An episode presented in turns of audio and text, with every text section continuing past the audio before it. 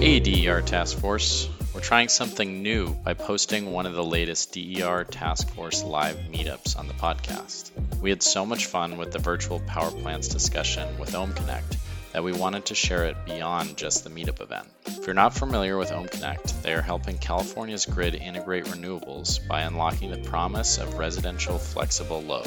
They do this via energy markets, their app, smart plugs, and great design. If you're looking for some background on the company, we recommend checking out this latest episode of What It Takes, which is another energy podcast in the space. Lastly, make sure to subscribe to the newsletter on our website, dertaskforce.com, so you can catch all the new monthly meetups we have planned. I'll let Duncan take it away as usual. We're really excited about this. Um, when Ohm Connect kind of announced their big raise and their virtual power plant push and all the cool stuff they've been doing. It uh, we just we knew we had to get them on, um, and luckily uh, Cisco and Matt were nice enough to actually respond to us, uh, which isn't always the case. So thanks for agree- agreeing to join us. Um, I'm pretty sure most of the people here know who Ohm Connect is, so I'm not going to do much of an introduction. Um, but but yeah, Ohm Connect I think is leading the way on actually enabling flexible load to fully participate in the grid and be like a real resource, not just sort of the backstop emergency resource we think of it uh, in, in a lot of ISOs. Um, so with that, Cisco, maybe I can hand it over to you. I know you have a, a short presentation prepared before we kind of get into more of the uh, community Q&A side of things. Thank you, Duncan. It's awesome to be here. My uh, co-conspirator Matt Duesterberg is here, co-founder of the company and president. Um, I uh, and so he'll be picking up for me here in a few minutes. Um, and uh, obviously, he's the brains of the operation. So make sure that you ask him the harder questions. But if uh, you want to give people just enormous amounts of credit for all the cool stuff, then feel free. I'm happy to take it. Before speaking of cool stuff, I'm gonna see if I can do this. This literally hit the press in the last 15 minutes. Hit the press. I don't know what that is, but uh, and I'm going to see whether you can do it. But this is, uh, we are going live with this today. You guys may be familiar with Miss Kristen Bell, star of Stage and Screen, Eleanor Shellstrop, Anna from Frozen. Hi, California. There are record breaking heat waves expected this summer, which means inevitable blackouts. But don't worry, Ohm Connect is a free program, and I mean entirely free, that pays you to reduce your energy consumption at critical times. Not only does Ohm Connect pay you, but you can lower your utility bill while you're doing your part to prevent blackouts. They're giving away up to 1 million free smart thermostats, and the thermostat does all the work for you. Let's end California blackouts together. Uh, hopefully that came through okay, but that's like probably the best thing that's ever happened in my whole life. Uh, and I have two children. Um, so, uh, we are on a mission here, um, and uh, I'm been really honored to join it for the last couple of years as we take uh, essentially what is demand response and turn it into a used, usable virtual power plant and resource that can be dispatched just like a power plant and instead of a power plant. And we're actually able to do that now and do it at scale, and we really want to go do it around the whole world. So um, certainly around the whole country. So I'm going to share uh, less, way less exciting. I'm going to share some slides now. Uh, so uh, obviously I can't uh, pull Kristen out more than once. Um, but I do want to uh, uh, start off by saying that it took this company seven years. It took five years to, cr- to crack the code. It took five years of incredibly hard work with an incredibly diligent team to come in and figure out how do we get lots and lots of individual little customers. Individuals are really hard to engage about anything. They're particularly hard to get engaged about anything related to energy. How do you get them to actually do that and then do it over and over again? And then once you've done that nearly impossible thing, how do you get all of those tiny little energy saving bits that we've collected from all of these households all across the state and the country to actually happen all at once in a way that then can be bid in as megawatts into the energy markets. Um, and I uh, am really excited because it took after five years, it we actually figured out how to do it. Uh, and now we are building what will become, we think, the largest virtual power plant in the world, and certainly the largest one in North America. So um, we're all you guys are all familiar. I, I, we took out all the slides about how terrible everything is in the grid because you all know. Um, but I want to point out one very specific thing in the California duck curve, which again, I'm sure you all know the duck curve, and maybe it's no longer a duck. Maybe it's, um, I don't know. I think Matt Golden called it a half pipe. I'm not really sure what to do with this anymore. But this is what's happening. Uh, we have a mini, mini, not even that many crisis on the California grid essentially every single day. Every single day, the sun comes up and we generate all this incredible energy all across the state. And then the sun goes down every day so far. And everybody gets home from work and school and begins to do all of their home things. They turn on their air conditioning. They wash they do their dishwashers and their washing machines. And of course they do. And so when you look at what happens here at 7 8 o'clock at night in california you are having the absolute peak sometimes 50 gigawatt peak. That peak is nearly entirely met by natural gas power plants that is how we solve this enormous problem it happens almost every night and the ramp is often 15 or more gigawatts they're looking at 30 gigawatt ramps in three hours in the next few years in California. And so, if we can't solve day in and day out this problem, this evening peak that happens in California, and by the way, is now happening in Texas and every, you know, a lot of you know, Australia and other places around the country, we literally will blow up the grid before we get to zero carbon, and there's no way around it. We just have to solve this problem. So, that is a problem that I became really fixated on in my previous life.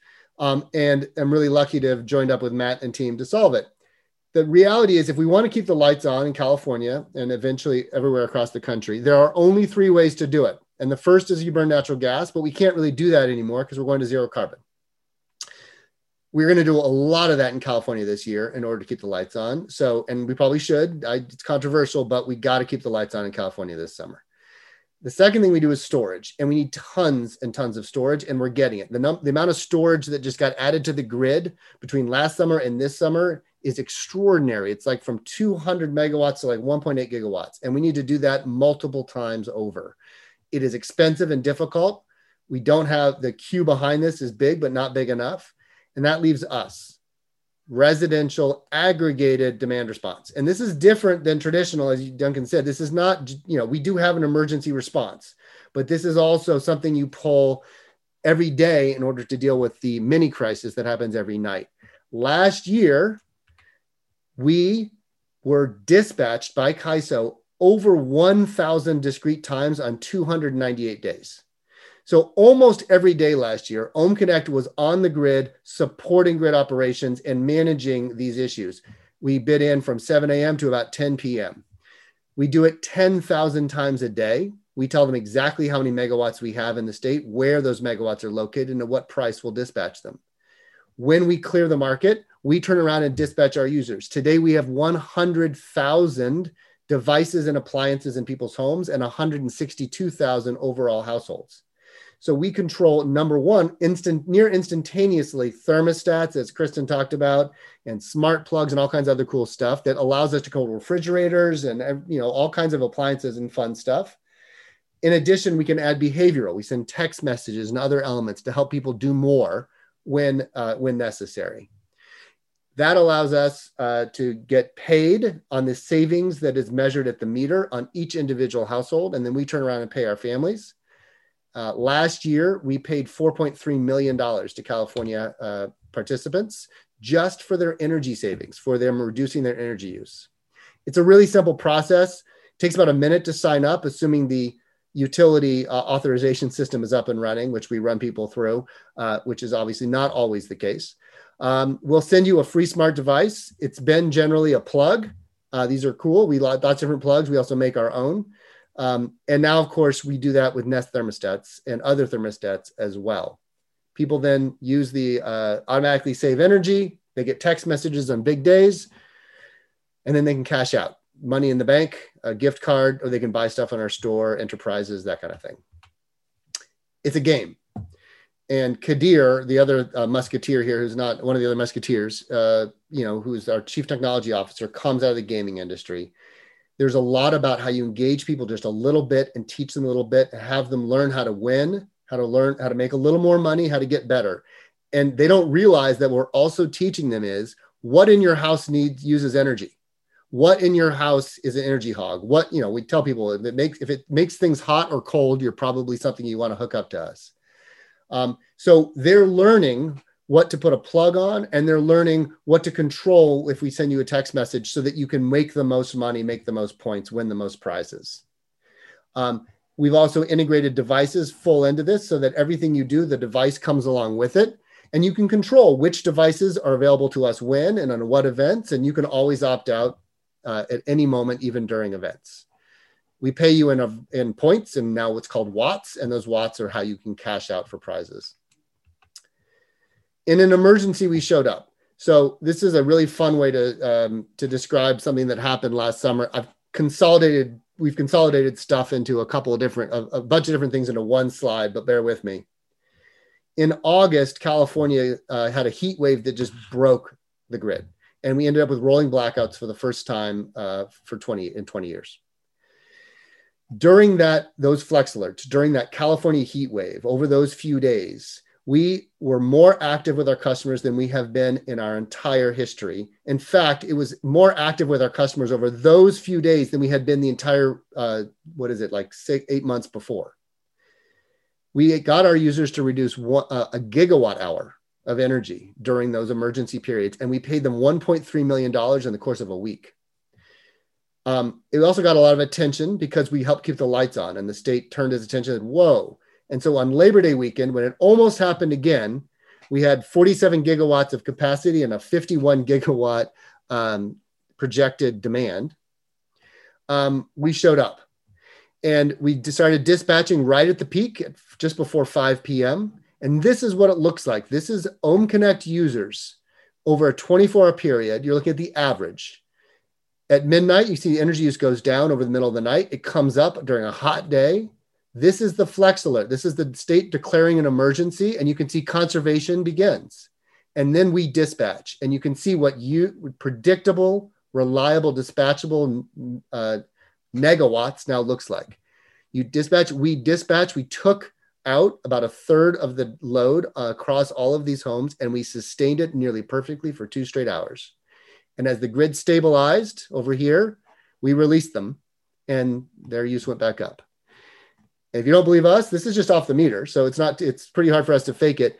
DOE funded a, a study through Recurve, and they found the same thing. So a really impressive validation of our ability to show up in an emergency, as well as sort of the day-to-day stuff that we do. Um, and that got us to what Duncan said $100 million. So, uh, an affiliate of Alphabet uh, called Sidewalk Infrastructure Partners invested 20 million in equity and 80 million in project finance. This is 80 million dollars for us to build a power plant.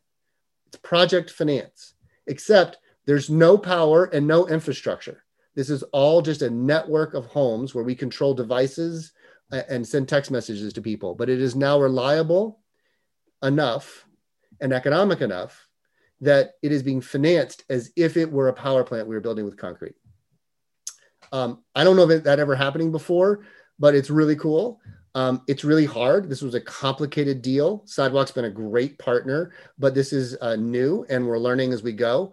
Uh, but it's working. And today we have, as I mentioned, we've moved everything in California into it. So it is 150 megawatts uh, today of peak capacity, heading towards 200 uh, over, and this is a lot of date, we're at 160 plus thousand customers. So I'll turn over to Matt to talk about some of the, the fun uh, stuff going on inside uh, that we're trying to get fixed and worked on around the, um, uh, that would help this all work a heck of a lot better. Thanks, Cisco, and great to meet you all. Um, excited to be here. It's um, love the presentation on Northern Power and Light. Appreciate that from Emmett and Ethan.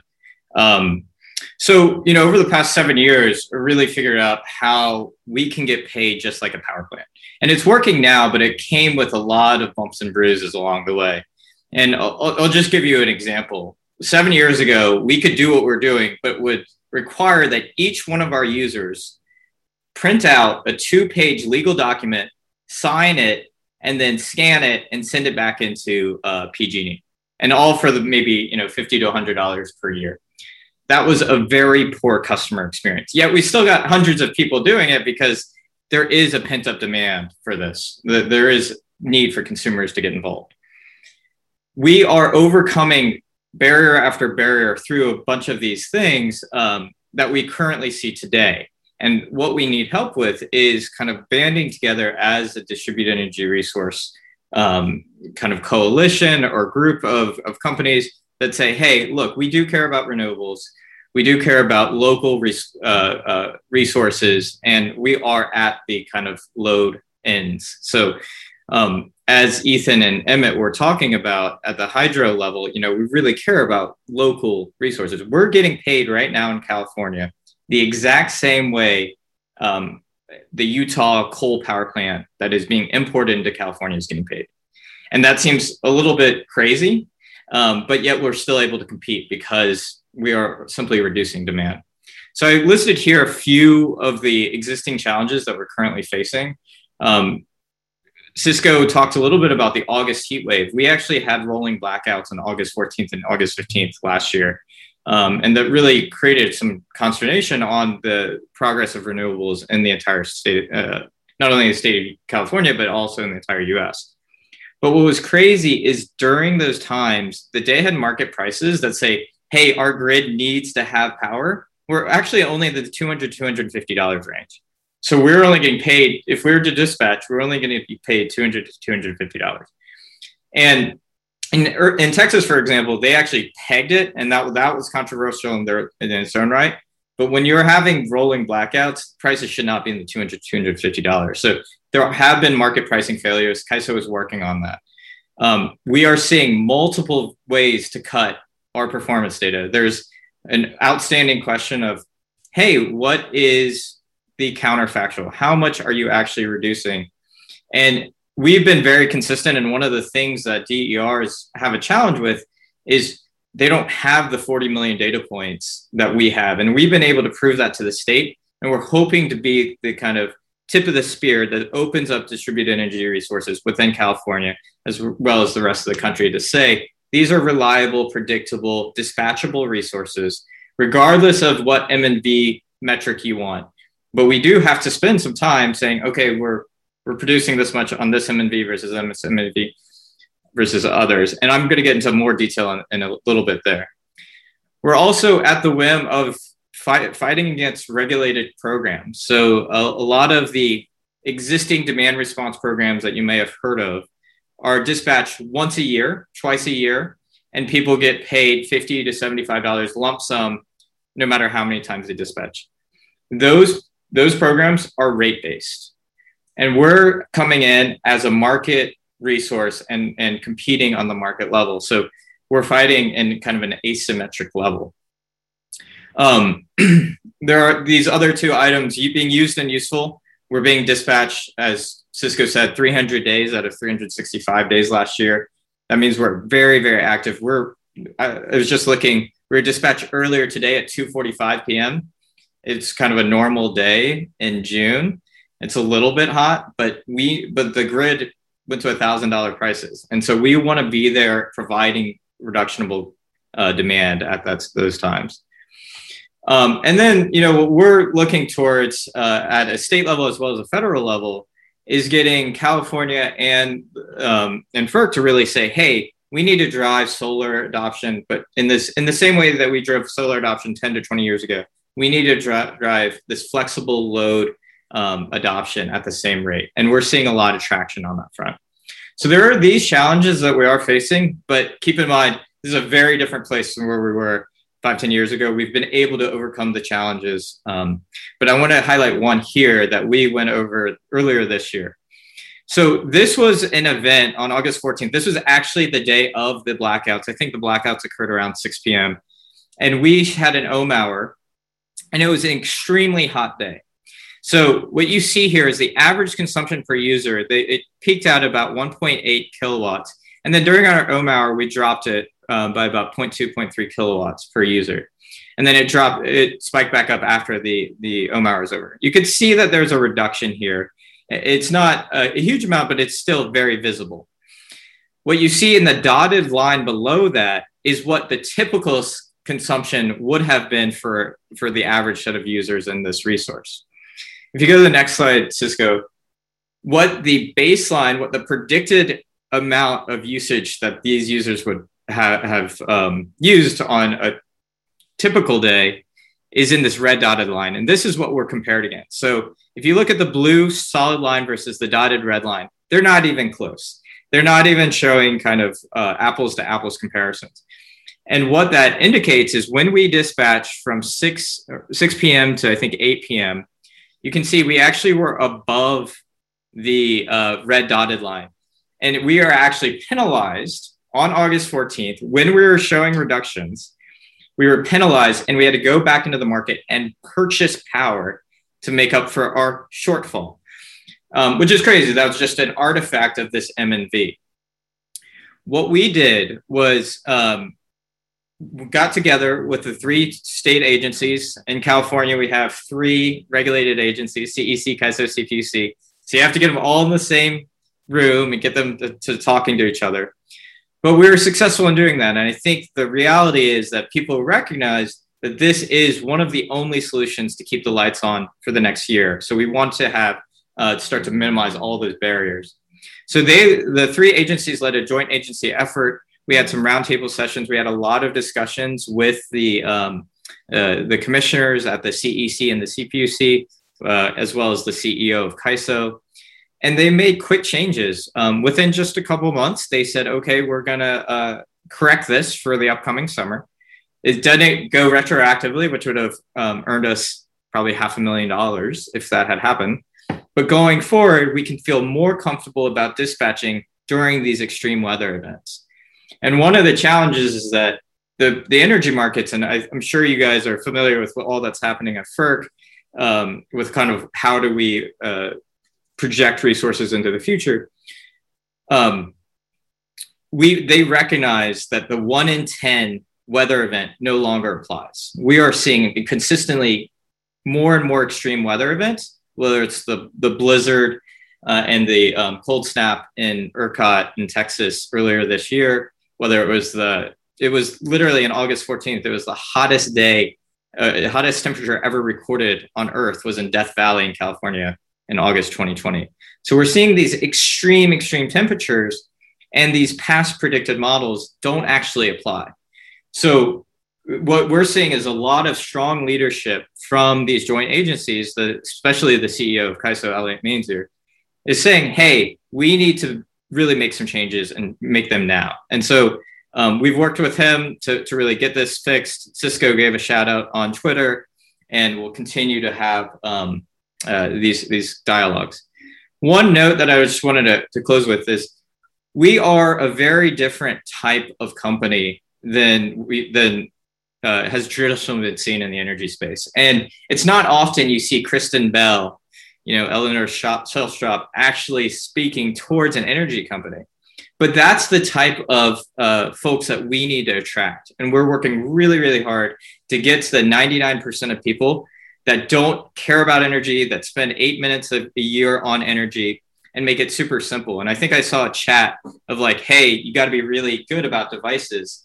That's what we spent our seven years doing. Um, I, uh, I remember back in 2015, uh, I had a Tesla owner call me up. We had stopped charging during one of our events and we had neglected to turn it back on. And you only do that once because that was a bad phone call. We had to pay for his Ubers all day and we don't want that to happen again. So we have built a system that says, okay, there's multiple layers of redundancy and uh, safeguards in case that device, say, doesn't come on or it has no access to internet or something like that happens. So we've built a, a lot of uh, work around making sure the consumer um, is is first, and we're very consumer successful on that front. Anything to to close, Cisco?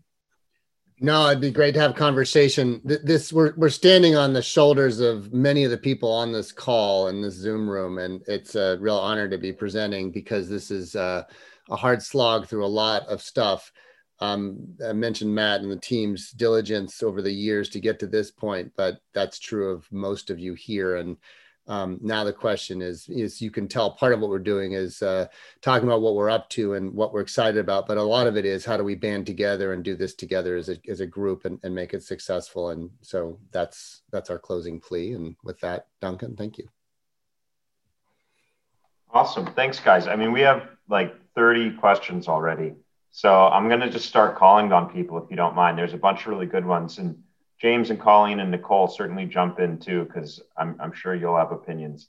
I'm going to start with my favorite question so far. And it's not because it came from my boss, but uh, Tim, it's my favorite too. I just texted you about it. So, Tim, do you want to jump up here and, and, and ask Cisco and Matt your, your question? Yeah, sure. So thank you to, uh, to both of you guys for, for doing this. Um, I'm a big fan of, of, what you guys have been doing. And from a technology standpoint, I've been following uh, your, your activities for quite some time. Um, I, I, guess the biggest evolution I've seen with y'all is the ability to get regulators to change their mind, which is something that I have been very unsuccessful at for, for very many years. And I, I was wondering, I think this is a common problem a lot of people in our industry and a lot of people on this call have. Can you guys maybe like specifically talk about how those conversations with with uh, CAISO went, and you know what what like what what what about that actually got them to take action? Because you know the heat wave last last summer was bad, but there have been bad things that have happened on the California grid before, and I think what we've seen is a lot of stagnation um, from, from regulators at the CPUC, CEC, you know, the grid operators, the utilities. Um, what about those conversations was different? And like, what, what's the approach that you guys took to, to get them to take action? Matt, do you want to start off? Yeah, uh, uh, I'll, I'll start, but I'm sure Cisco, you've got uh, some better talking points in this. We've been working on this for seven years, and we've built relationships across all the agencies, across making sure that um, you know everyone has trust that we have a reliable, predictable resource. And I think that one of the key things that that we've done, I think, really well to, to great success is highlighting some really clear problems. For example, one of the things we did early on, I, I mentioned that two-page form. We were able to allow or get the CPUC to allow electronic signatures in 2015. And before that, they had never allowed electronic signatures. And that was the first step to getting electronic authorization. And uh, I see Michael Murray on the call. He's worked with us pretty closely across all of this. But that was at the time a very much a no brainer. Like, look, how can you not accept electronic signatures? And they even got to a point where PG said, we'll accept DocuSign, but we won't allow, allow EchoSign or HelloSign. And so we got, um, I remember getting HelloSign their like sales rep to actually speak at the CPUC and be like, why are they any better than us? And and you start to show that there are some great um, places of inefficiencies um, just by clinging on to the status quo. I, I mean, I think the only thing I, I like I to add is because what's important is like this didn't come out of nowhere. Tim, to your point, like this came out of years of work and some progress and some step back. I mean, it, it is it's just messy. And in California, as those of you who work in California know, is particularly complicated with the different agencies. Um, I think what broke through finally this summer was two things. The first is we've been showing the data for a long time, and that's been making progress, but it's been hard to get people to really believe it's true. August changed that and our ability to show like when the worst grid crisis happened in California in 20 years, we actually performed well above the rating you had given us.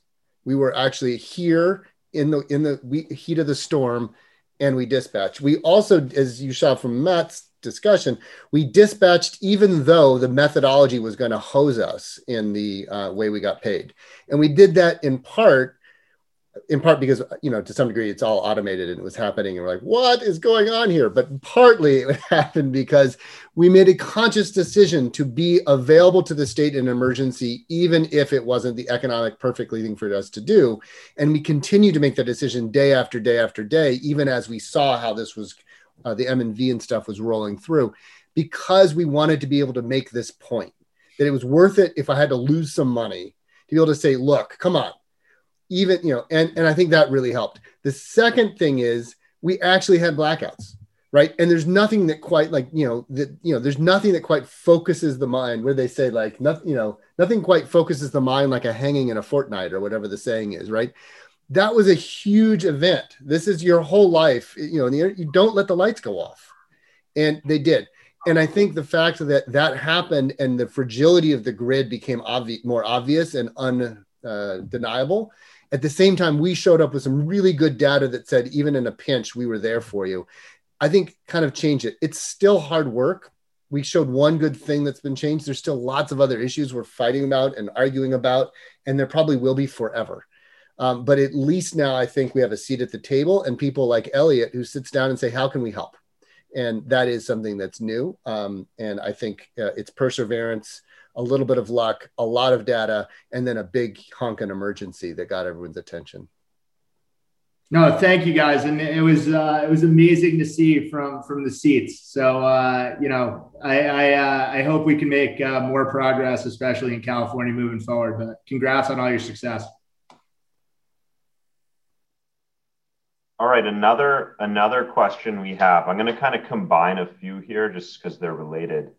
Um, but on the the sort of tension between IOU-led demand response programs and DRAM, um, I think a lot of us are from the East Coast where demand response feels very very ISO centric, right? You you do what PJM's programs allow you to do. Maybe there's some distribution utility programs, but it's it, it's kind of the inverse of what I think historically has been the case in California. And it frankly is kind of confusing. I think to a lot of us, it just doesn't make sense. If there's any maybe background on that, like why for so long demand response has purely been an IOU led thing, and then you know how the introduction of DRAM has been going. Have you guys been able to? I know DRAM like has a certain allocation that might be smaller than folks want it to be any, any sort of detail you could talk about that. Yeah, there's multiple layers. I'll try and keep it the high level. DRAM was a pilot program that really helped kickstart this and get us a seat at the table. But two years ago, we actually got into, or now at this point, three years ago, we got into the broader bilateral RA market. So California doesn't have a centralized capacity market like PJM, ISO New England, and New York does. Um, they have bilateral. And there was no way for demand response providers to, to access that market. Due to our success in DRAM, we were able to actually in, implement that. And that's really what the DRAM is intended to do. It's supposed to be a bridge, it's a pilot to get us to a place where we're providing resources just like alongside a coal power plant in Utah or a gas power plant in um, Long Beach will allow us to do. So, so that's a little bit on on DRAM. One of the things that you asked about, which is how is why is it so hard? Look, the the biggest challenge is it's a technology problem that's intersected with energy, and every, I'm sure most of us here are from the energy sector. Not a lot of us are thinking on the consumer obsession viewpoint, and a lot of my, my team outside of me and Cisco are really consumer guys. People from Zynga or Capital One or Facebook or Google and they're accessing the same technology that Google and Facebook are using and the analytics behind that. And I think that's a really powerful driver to get the cost down to make this unit economic feasible. Um, it's really hard to to look at it from a perspective of like going out and selling door to door. That won't work in this type of environment. Only thing I, I would say is everything was utility centric until pretty recently, right? This isn't unique. Um, and I, I think there's a, a good, you know, I, I, I don't think ultimately we are competing with demand with utility DR programs as much as sometimes it it feels like it we are or we're up against because they really serve different purposes. There really is this in emergency break glass capacity to a standard DR program, especially on the residential side, which is in a real pinch like we had in August. You want to have some emergency switches you can throw and hope it work this is a really different it had we we do has that component. And it'd be fun to work more with utilities on some of that but we also are there every day. And i think people didn't really believe that if you the experience 10 20 years ago was if you call events too often everybody hates it and they quit. What happened in august is instead of quitting they referred their friends. We had four times the number of referrals that we normally get on a day-to-day basis during that period because we were paying people so much and because we had aligned the emergency with their economic interests um, and and I think that was that was one of the things that opened the door. And I think that was makes this different. Is it, you know this is about how do you engage consumers over and over again in something that they're happy to do and their economic interests are aligned. And we figured out how to do that day in and day out. And that just creates a very different experience. There is another issue, and this may not be true everywhere in the country, but we have seen a lot of data on this, which is that people do not want utilities to control their appliances. Um, that just sounds scary to them. But for a variety of reasons, because we have earned their trust and are a different type of company, they're more comfortable allowing us to do that and to know that um, you know our responsibility is to them uh, first and foremost. So I think there's a lot of things that have led that to happen. But we want to bring what we're doing in California across the country, and we work with utilities. They buy our power, right? They love their, you know, on the supply side, we sell megawatts and they need megawatts. So it's been a really good place where we've moved from for a program conversation over to a supply conversation. And i think we can do that in a lot of other places over the next couple years. Awesome. Um, so another we got a few questions from this person. Um, colin you started with questions about what OhmConnect is controlling. Um, do you want to jump up here and, and ask? Yeah sure. Hey everybody. I'm colin andrews with uh, grid singularity based out of berlin and um, wondering, you mentioned that you're mostly managing consumer assets and you're doing smart plug sent out. Are you also curtailing PV and managing storage directly at this point, or is that something in the, planned in the future?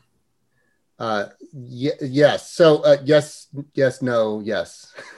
um, uh, so we we control about hundred thousand appliances and devices. Um, mostly, we know what we're controlling, but sometimes we don't. To be honest, uh, the first thing we do is we control a lot of smart plugs. And one of the first things when I first started meeting with Matt and team before I joined the company, there was a big shelf and it was full of smart plugs, like just 30 of them or something. I was like, what is that? They're like, oh, that's the graveyard.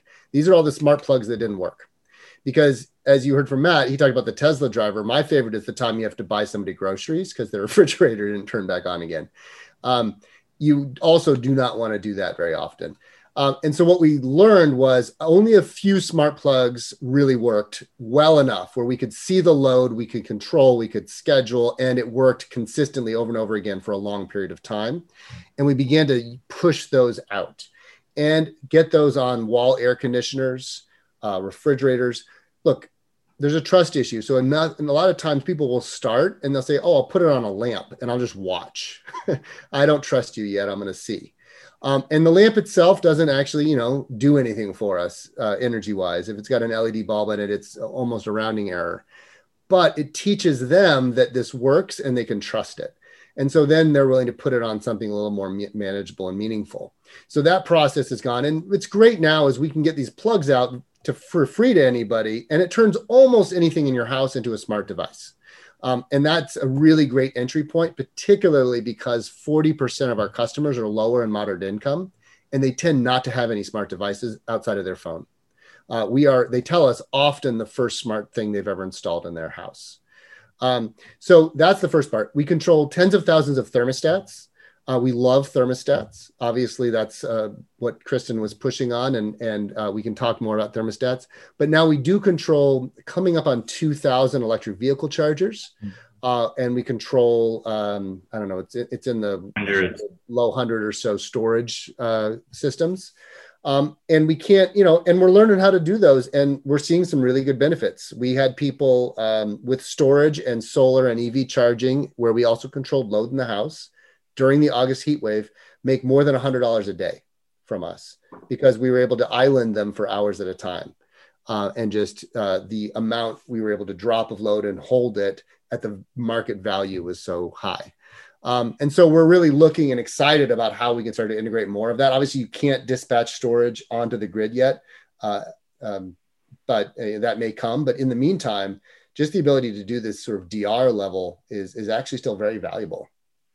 There's a good story. Um, when we were first starting out back in like 2015, I remember we'd get a lot of people writing in that said, Hey, I'm sitting in the dark, I'm doing it. But then they would actually have used more energy than their baseline. And then we start to ask them, like, what were you using? They were like, oh, the AC was running, the laundry machine was running.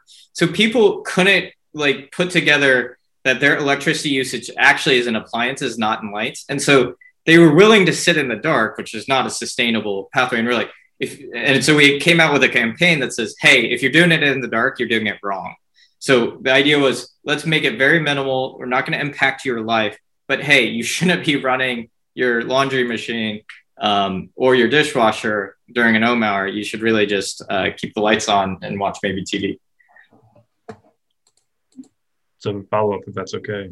Um, so if you're not reading smart meters, and I'm assuming you don't have predictions of how what they're using versus what they wouldn't use in those sorts of instances, how are you accounting for how much energy each individual customer saves?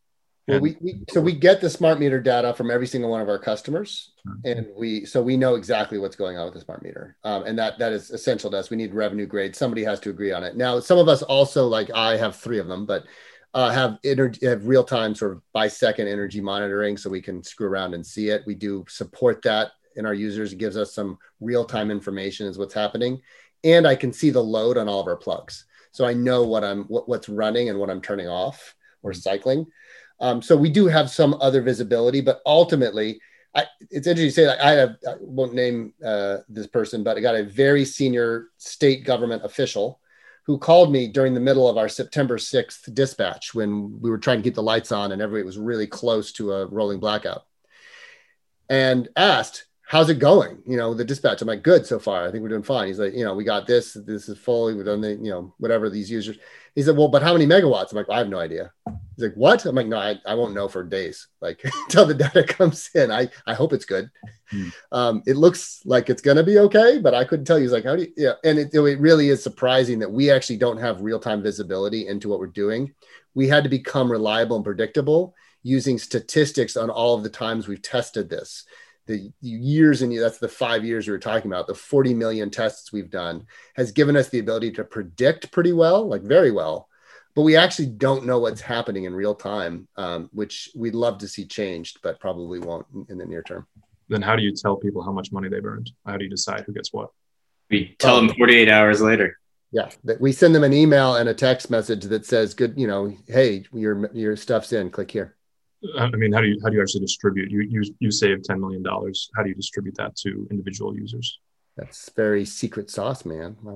I, I mean, it's very sophisticated. And what you would think is, oh, it's more dollars you pay them, the more those save. But it actually doesn't work that way. Just in the same way that people like gift cards better than PayPal deposits. There's a lot of behavioral economics that goes into this, and this is a lot of the testing. And a lot of it is also what I care about is not so much how much did you just save that event? That matters. But how consistently do you do it? And how do I get you to understand that consistency? So that's why you start to see our reliance on streaks and status, because what we're really teaching people is it's really important to do this consistently each time. And that's where devices can be very helpful.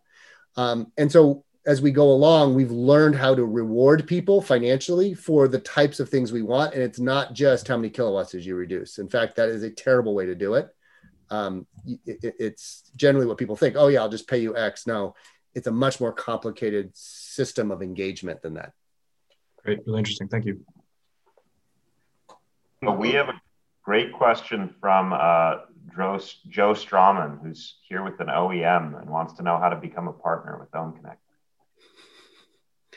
Um, Cisco at ohmconnect.com and talk to you soon. Yeah, we we do work with about 30 different uh, technology and uh, appliance and other vendors around, um, and we're doing a lot more of that now.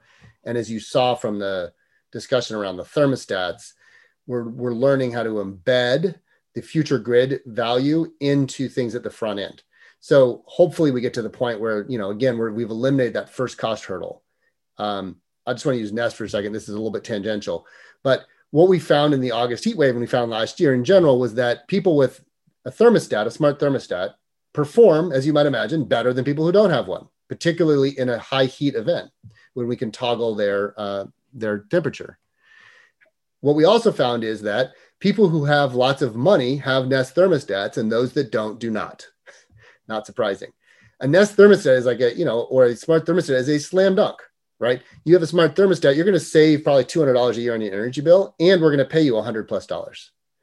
Um, but you need to get one first. So we've started giving them away as long as you install it. And we'd love to take that concept and embed it in everything else we can where there is grid value. Um, and we kind of hope that whoever that person is who's interested, you know, reach out because this is exactly the kind of conversations we're trying to have now. and it is, I think, the future of some of the work that we're doing in grid services. Very cool. Um, we've got a couple questions about. So you, you mentioned kind of like coming to the rescue almost in California during the near rolling blackout situation. A lot of folks are wondering if there's anything you can do to help Texas. They've, uh, we all know they've had some big problems recently. Is there anything that, like, it seems like they're very different energy markets, they're regulated differently, and there's almost just like a different ethic behind the way things are approached there. Like, are there, if, if one was to go to Texas and try to do this, would it be meaningfully different or could it be kind of the same playbook? Go ahead, Matt. Yeah, Matt's our tech. We we got a team in Texas working on it. Yeah, we're, we're in Texas. I, I don't think you know the blackouts that happened in the polar vortex. We couldn't have completely stop those, but there is a way to mitigate this. And I'll just give you some high level statistics. There's four and a half million customers that were out of power during that time, and but there are 13 million customers in Texas, and we generally see about 30% reduction from our users. So if you have just 30% reduction across all 13 million customers, you, you don't have to roll blackouts at that time. Now, of course, that's a pretty extreme case, but there's on the order of 20 to 30 mega, gigawatts of flexible load, primarily in electric heating, where a lot of folks in Texas were encouraged to save energy when they got their power back.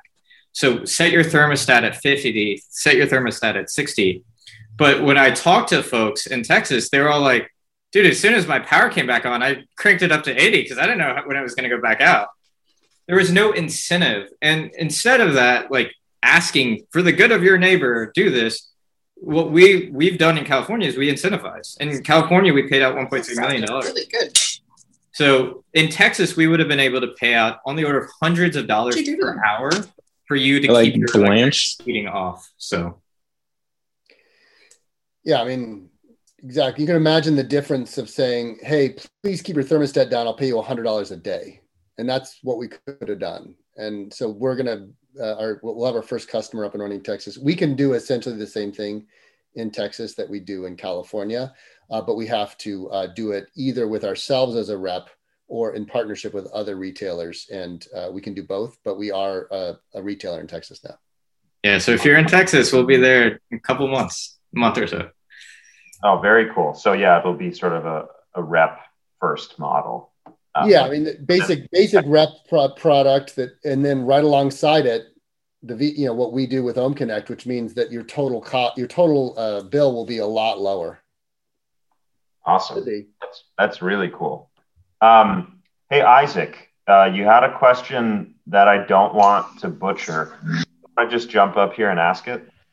Sure. Uh, thanks, Duncan. Hey, guys. Uh, my name is Isaac Maze-Rothstein. I'm based in Boston with the market research firm Wood Mackenzie. Historically, I've looked at microgrids, um, looking at virtual power plants across the US. So, um, thinking about the contrast between virtual power plants and demand response more broadly.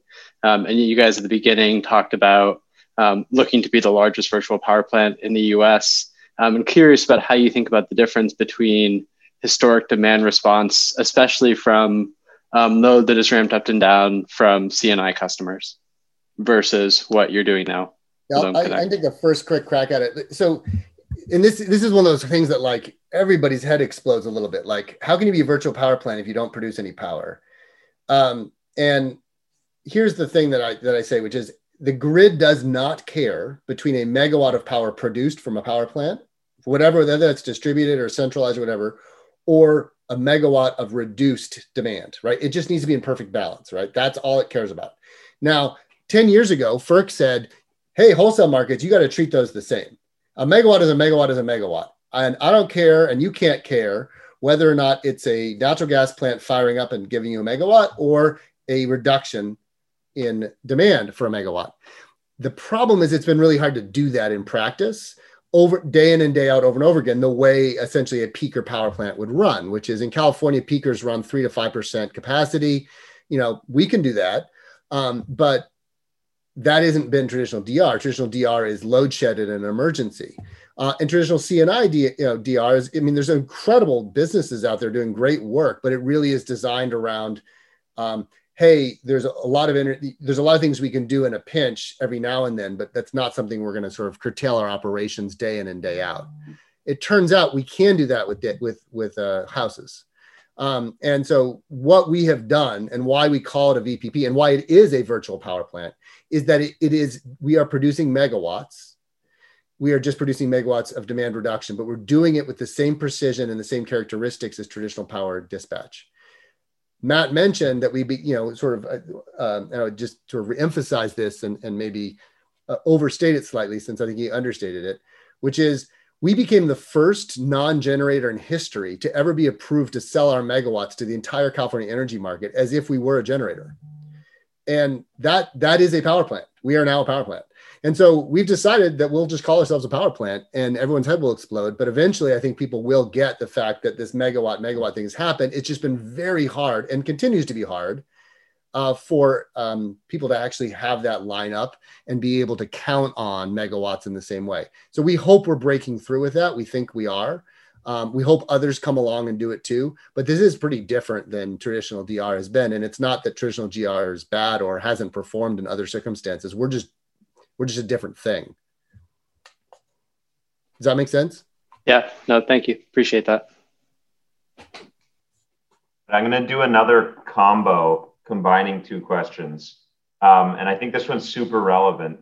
So, not too long ago, right, we had the Colonial Pipeline cyber attack. And then, you know, right now in Australia, one of their biggest meat producer was meat producers was hit by a cyber attack. Like, how do we think about this in kind of the IoT energy world? Like, on one hand, you have folks saying, well, lots and lots of devices means, um, you know, fewer single points of failure. But then you have other people say, hey, it's actually a bigger surface area. Like, how do we think about cyber in kind of the future VPP world?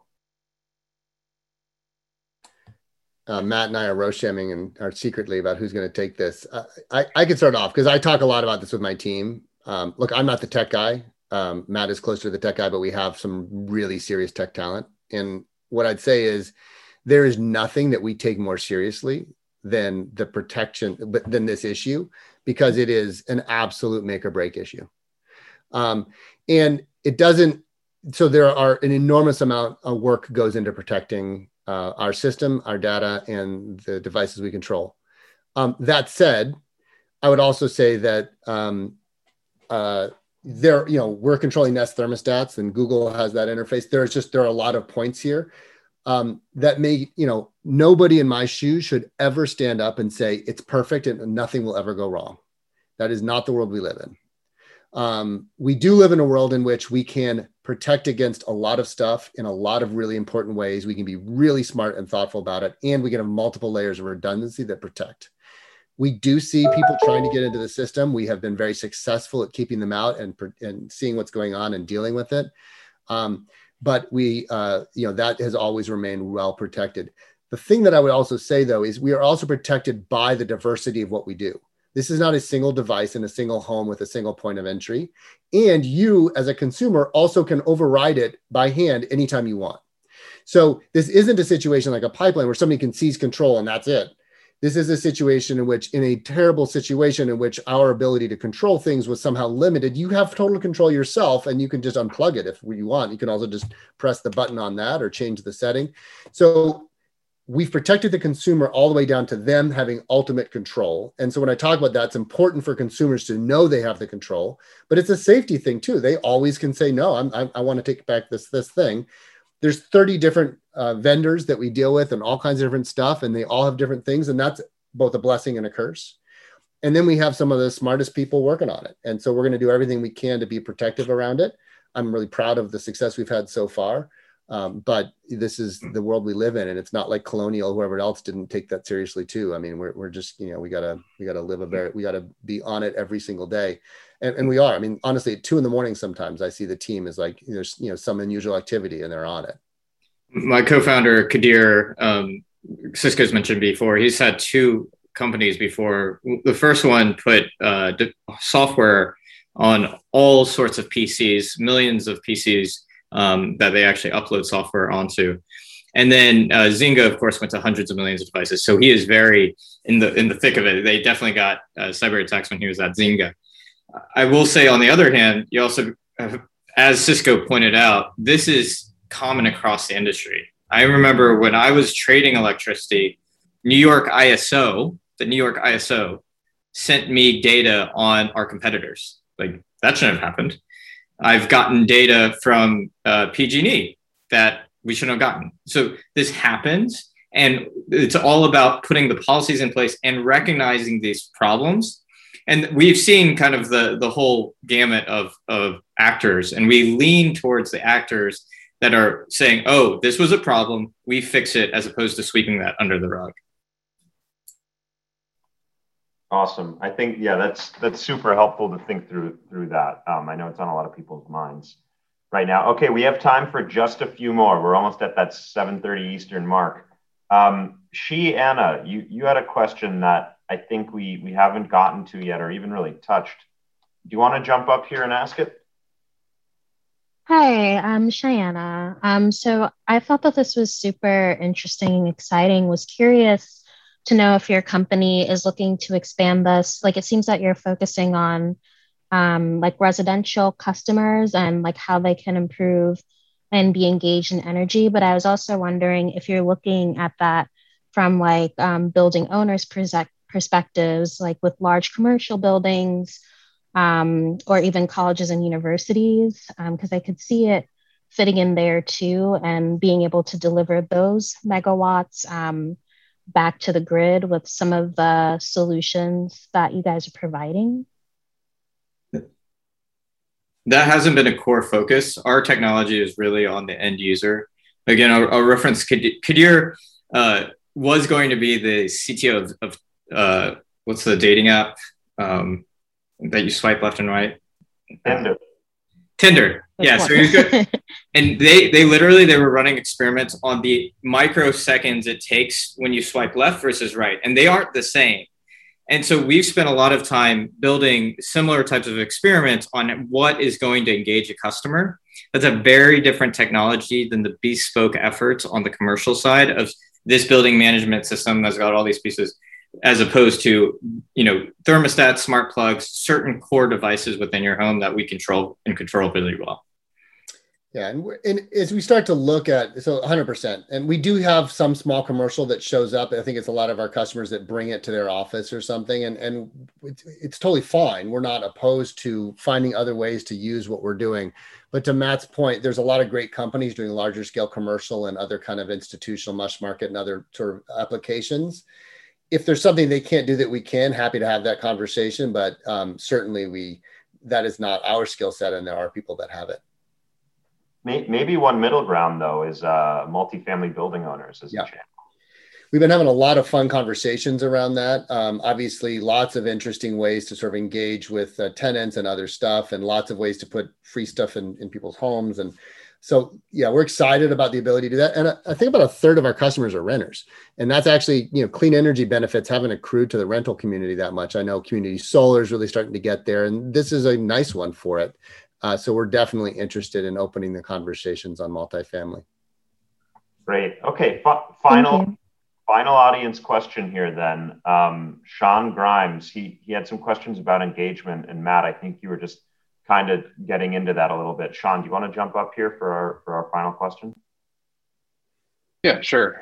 Um, so you guys actually touched on a little bit. Hey, Sean Grimes, work at Leap.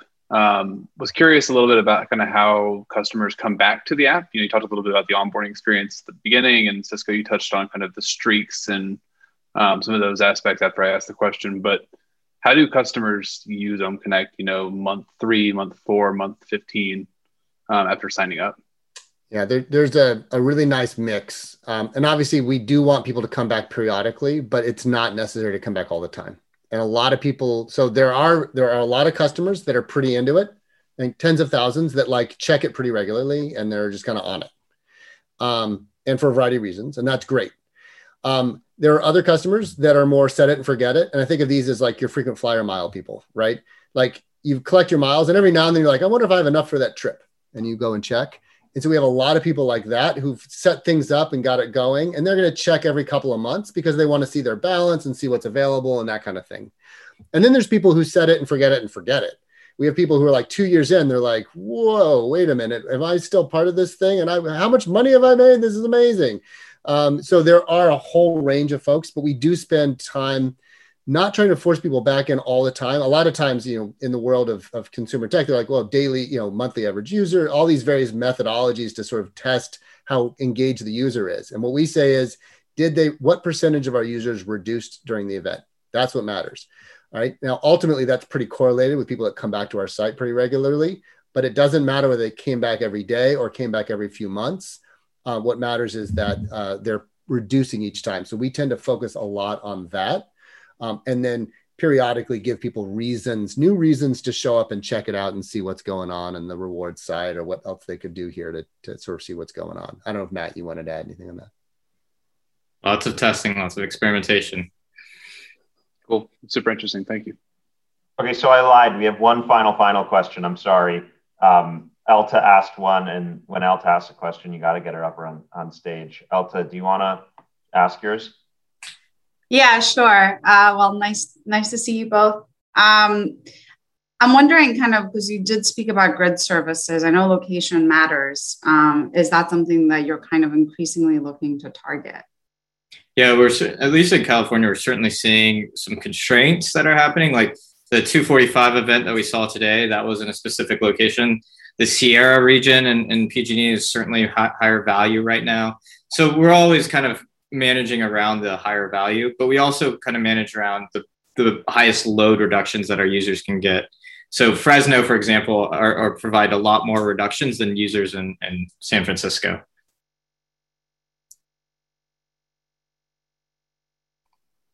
Cool. Um, all right. Well, we have one minute left, so I think that's the end. Um, Cisco and Matt, thanks for joining us. This was really cool. Uh, we always try to just end with, though, asking if there's anything the DER task force community can do for OhmConnect. Um, I don't know if you have some roles you're looking to hire for, certain channels you really want to talk to, uh, people in other markets you're just exploring. What, what are the key things you're looking for that maybe someone in the community can connect you with? Love it. Um, thank you guys. Thank you for having us. It's, I mean, I know it sounds, it, you know, it's really an honor to be here with all y'all. This is this is important important work, and it goes unnoticed. And it's fun when you can break through a little bit. And I, I appreciate that we get to have that conversation. But uh, this is um, also really critical that we're all successful, and, and that's really what Matt was focused on. Which is one, we have some policy stuff we're working on. If there's any interest or engagement around that, please contact Matt, and we'll put in touch with our team um, we really want to make sure we have a broad uh, community that's speaking on behalf of the opportunity to revolutionize the grid. Um, the second thing I would say is absolutely people who are interested in uh, jobs or anything else that are happening. We do keep the jobs up on the uh, post on the site. We we we've doubled the size of our team in the last few months. Um, we're uh, and there's there's definitely more jobs to be hired, but um, also just in the ecosystem around it place opportunities for us to play a role. There's so many ways that this is gonna that this can be helpful that we don't know or understand and uh, or things that we could do better that we haven't thought of. So please just make it a community where we hear all of that.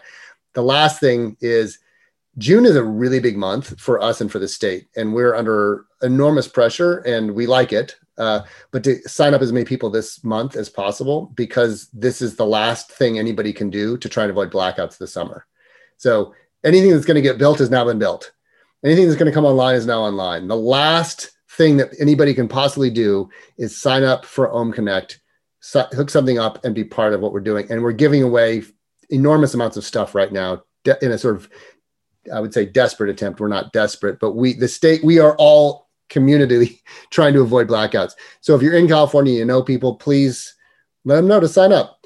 Our biggest barrier is that we're a free service that gives away free stuff and pays you. And so that sounds awesome, except what it really sounds like is a scam. Um, and we have an enormous amount of trouble getting over that. Uh, and so Kristen Bell is actually, as fun as that is, it's totally designed to deal with trust issues. People trust issues. People trust Kristen uh, more than they trust me, apparently.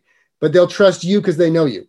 So please help us. Um, this is how we're going. This literally how we can do it. If we are successful, literally the amount we're trying to put on the grid now would be enough to have eliminated one of the two uh, blackout days. So this isn't this isn't nothing. This is actually by itself enough that we could have cut the lights on one of the two days we had blackouts. All right, everybody. Yeah, send people to ohmconnect.com and uh, put DER task force in the in the uh, who sent you here note. Um, yeah, we we actually pay fifty dollars per sign up right now. So Duncan, if you can, if you want to get a code, uh, you'll hook you guys up. We can all get swag. awesome. Use the cash. cool. Well, thanks, guys. This was this was this was super fun. Maybe maybe in a year we can get you back to let us know about how uh, how how July of 2021 went. Well, if it goes well, we'll be happy to come back. Not if it doesn't go well. if it doesn't go well, we'll see you later. Cool. Thanks, everybody. We'll see you next month. Bye bye. All right, DER Task Force. That'll do it for the episode. Thank you so much for staying tuned. I hope you enjoyed the presentation. You get to really see the strength of our community and great questions, great discussions. You know, honestly, that's what it's all about. So, great, great event please let us know what you thought about this format. We're trying it out. We definitely want some feedback. If you guys want to reach out to us on Slack or Twitter or, you know, send us a note on the website, it'd be great to hear the feedback so we can keep these uh, bonus episodes rolling. Thanks again for tuning in. And don't forget to subscribe on our website, dertaskforce.com, so you can check all the latest meetups and podcasts. Have a good one.